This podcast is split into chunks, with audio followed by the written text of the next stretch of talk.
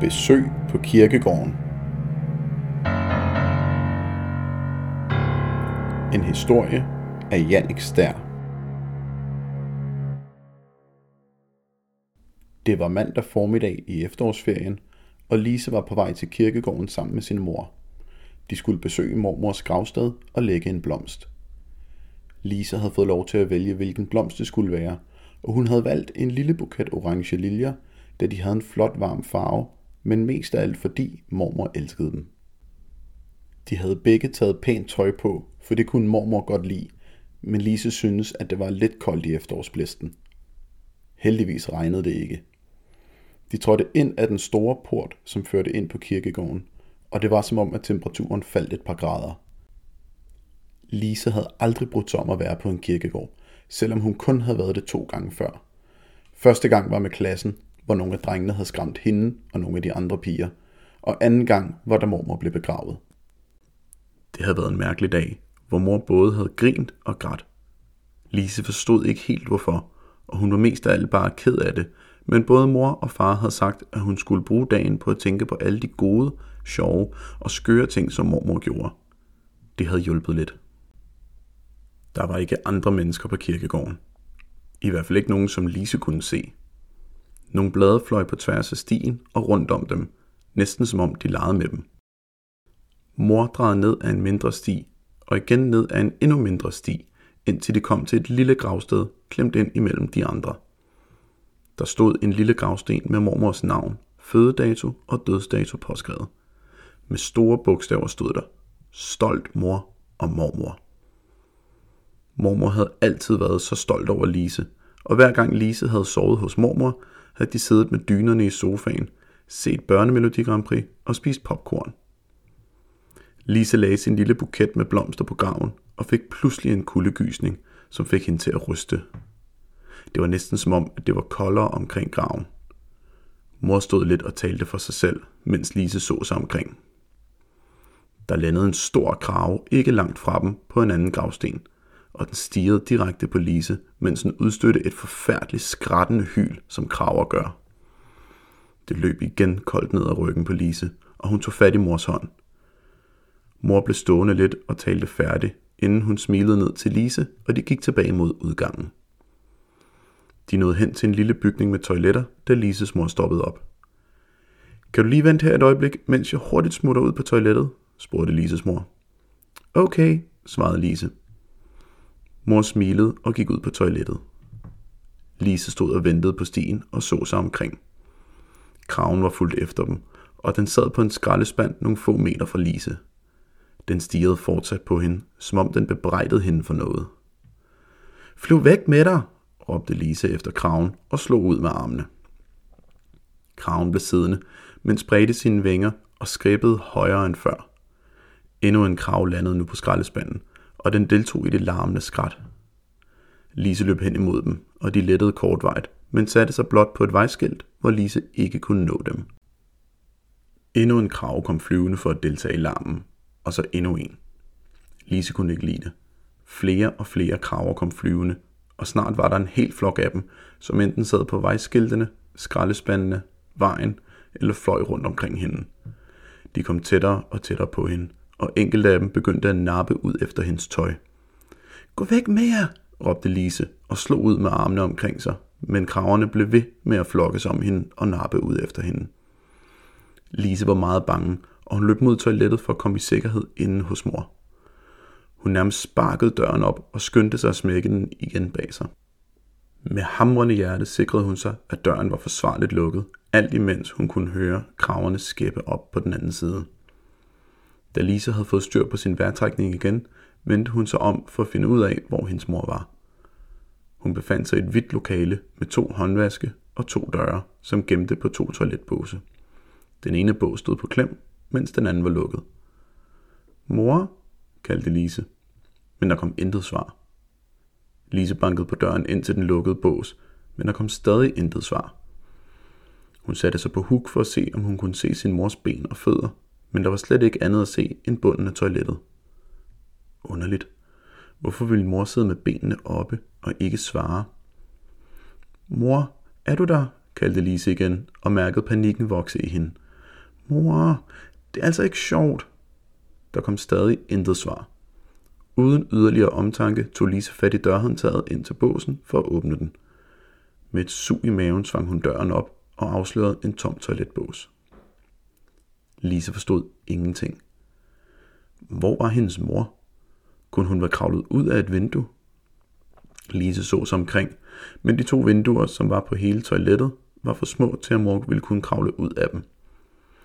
Lises hjerte arbejdede på højtryk, og hun glemte helt graverne.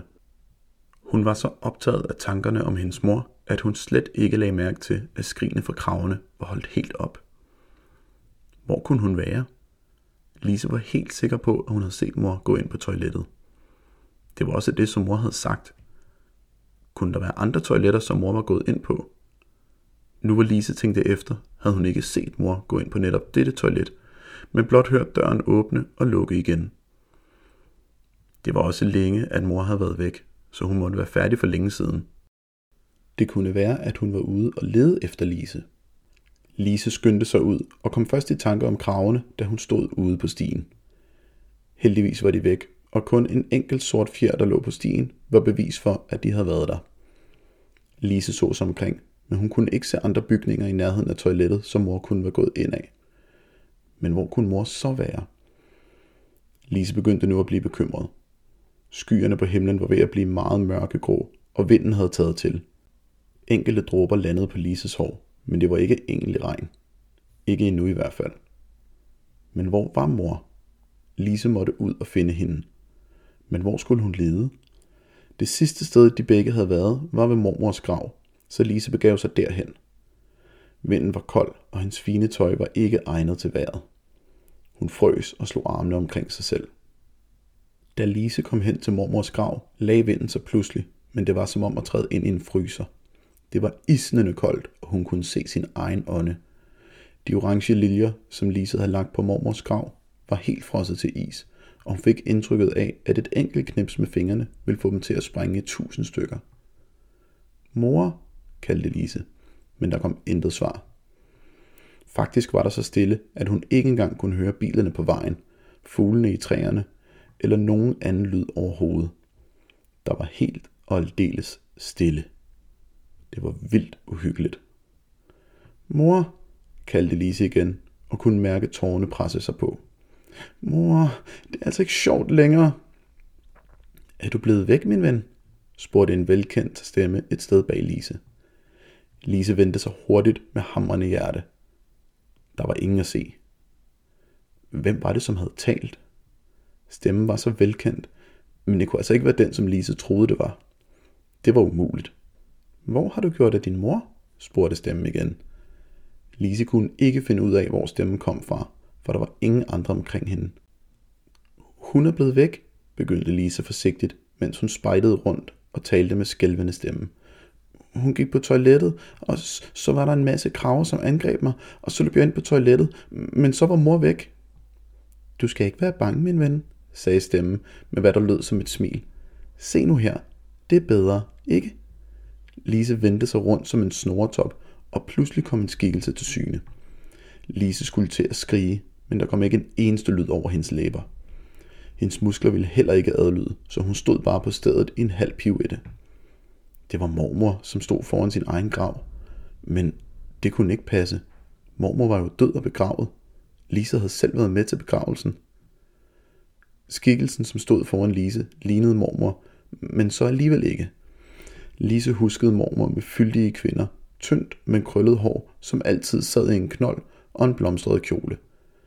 Skikkelsen havde godt nok en af mormors yndlingskjoler på, men kinderne var flade, og håret hang løst, og så var der noget underligt med øjnene, som Lise ikke kunne sætte en finger på. Hvem er du? spurgte Lise mistroisk, uden at undre sig over, at hun havde fået stemme igen. Det ved du da, min ven, smilede skikkelsen. Det er mig, mormor. Men det kan du ikke være. Mormor død. Det er rigtigt, men jeg fornemmede, at mit arbejde som mormor ikke var færdigt endnu. Hvad mener du? spurgte Lise helt forvirret. Skikkelsen, som påstod at være mormor, bøjede sig helt ned til Lise. Løb, viskede den. Løb? Hvorfor? Hallo, lød en vred mandestemme hende fra stien. Løb, råbte skikkelsen pludselig og rullede øjne. Lise vendte om på hælen og løb dybere ind på kirkegården mellem gravsten og træer. Hun vidste, at hun måtte flygte, men hun vidste ikke hvorfor eller fra hvem. Hjertet galopperede i brystet på hende, og hun bemærkede nærmest ikke de lavt hængende grene, som piskede ind i ansigtet på hende og rev hul på kinden. Hun løb forbi en brønd med grønne vandkander hængende og satte sig på huk om bag den. Hendes åndedræt stod ud af munden på hende som damp fra et gammelt lokomotiv, og det ringede for hendes ører. En tåge rullede langsomt ind over kirkegården og gjorde udsynet svært. Lise mærkede, at hun frøs, og hun kunne nærmest ikke bevæge sine fingre. Hun skulle lige til at rejse sig op for at gå ud og finde mor, da en skygge kom tættere og tættere på inden i togen. Vedkommende gik og haltede på det ene ben og brokkede sig højlydt over det. Lise var bange, og hun prøvede at kravle væk, men kom til at vælte en vandkande ned fra brønden, som hun gemte sig bagved. Vandkanden faldt ned og larmede utrolig højlydt på den stille kirkegård. Hov, kom her, snærede den vrede mandestemme igen, og Lise kunne nu se skyggen blive til en mand, som satte efter hende. Manden var iklædt en grøn jakke, mørke bukser og gummistøvler. Han havde en underlig hat på hovedet og en skovl i den ene hånd. Lise havde ingen intention om at blive og vente på manden, så hun sprang ud på stien og løb alt, hvad hun kunne. Vent, råbte manden. Kom tilbage! Lise spurtede afsted på stien, uden at se sig tilbage. Hvad ville manden med den skovl? Skulle han bruge den til at begrave hende? Til at gænde hende vejen, så alle beviserne forsvandt? Tankerne fløj helt ukontrollabelt gennem Lises hoved, mens hun løb. Så meget, at hun ikke så sig ordentligt for. Noget spændte ben for Lise, og hun faldt lige så langt hun var på den grove asfaltsti, hun løb på. Hun slog både knæ og hænderne hårdt ned i asfalten, og mærkede små og mellemstore sten, som stak op. Det gjorde ondt, og Lise kunne mærke, at hun havde slået hul på i hvert fald det ene knæ. Hun så på sine håndflader og kunne se, at det blødte lidt fra dem begge. Hvad var det, som havde spændt ben for hende? Var det manden med skovlen, som havde indhentet hende og nu ville fange hende? Havde han brugt skovlen til at spænde ben for hende? Lise græd ikke, selvom det gjorde ondt i både knæ og håndflader. I stedet vendte hun sig med bankende hjerte hurtigt om for at se, hvem der havde spændt ben, men hun kunne ikke se nogen. Det eneste hun kunne se var nogle rødder fra et af de træer, som havde brudt asfalten og løb på tværs af stien. Havde de hele tiden været der, eller havde de brudt asfalten op i forbindelse med, at Lise kom løbende? Hun så sig panisk omkring, men manden med skoven var ingen steder at se. Langsomt og ikke helt uden besvær kom Lise på benene igen, og hun humpede videre af stien. Det gjorde ondt i knæet og håndfladerne, men hun måtte se at komme videre. Hun kunne ikke blive der. En krave skreg i et træ et sted over hende og forskrækkede Lise. Pulsen steg af dig, og hun løb afsted igen, selvom det gjorde ondt. Kraven lettede fra træet og fulgte efter Lise, der nu holdt øje med kraven, manden og rødder i stien. Hun drejede rundt om et hjørne og løb lige ind i en voksen, som greb fat i hende. Lise skreg. Nu var det slut. Hun var fanget af manden med skovlen, og han ville begrave hende, og kraverne ville sætte sig på hendes grav. Ingen ville finde hende igen, og hun skulle blive på kirkegården til tid og evighed. Lise, lød en behagelig, velkendt stemme. Lise, rolig nu. Det er mor. Lise så op i sin mors øjne og stoppede med at skrige. Mor, udbrød Lise og gav sit mor en kram. Hvad er der dog sket med dig, Lise? spurgte mor, da hun så, hvordan Lise så ud med en rift på kinden, hul på det ene knæ og to blodige håndflader. Der var en masse kraver, som angreb mig, og så prøvede jeg at finde dig, men du var væk, og så talte jeg med mormor, og så sagde hun, at jeg skulle løbe, og så kom der en uhyggelig mand, og så faldt jeg, og, og så fandt jeg dig, sagde Lise så hurtigt, at hun næsten faldt over ordene. Jamen, jeg var da bare inde på toilettet ved hovedbygningen, som jeg sagde til dig, smilede mor. Lise kunne ikke huske, at mor havde sagt, at hun ville gå til hovedbygningen.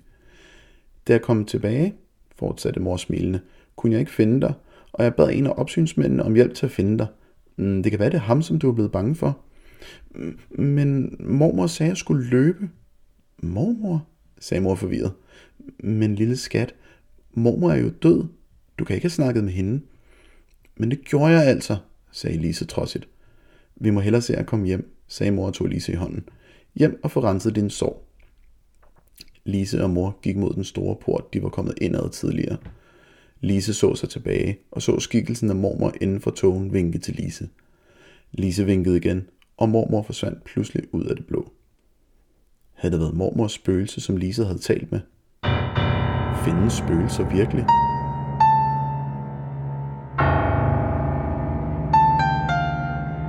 Det var Besøg på kirkegården. Skrevet og læst af Jannik Stær.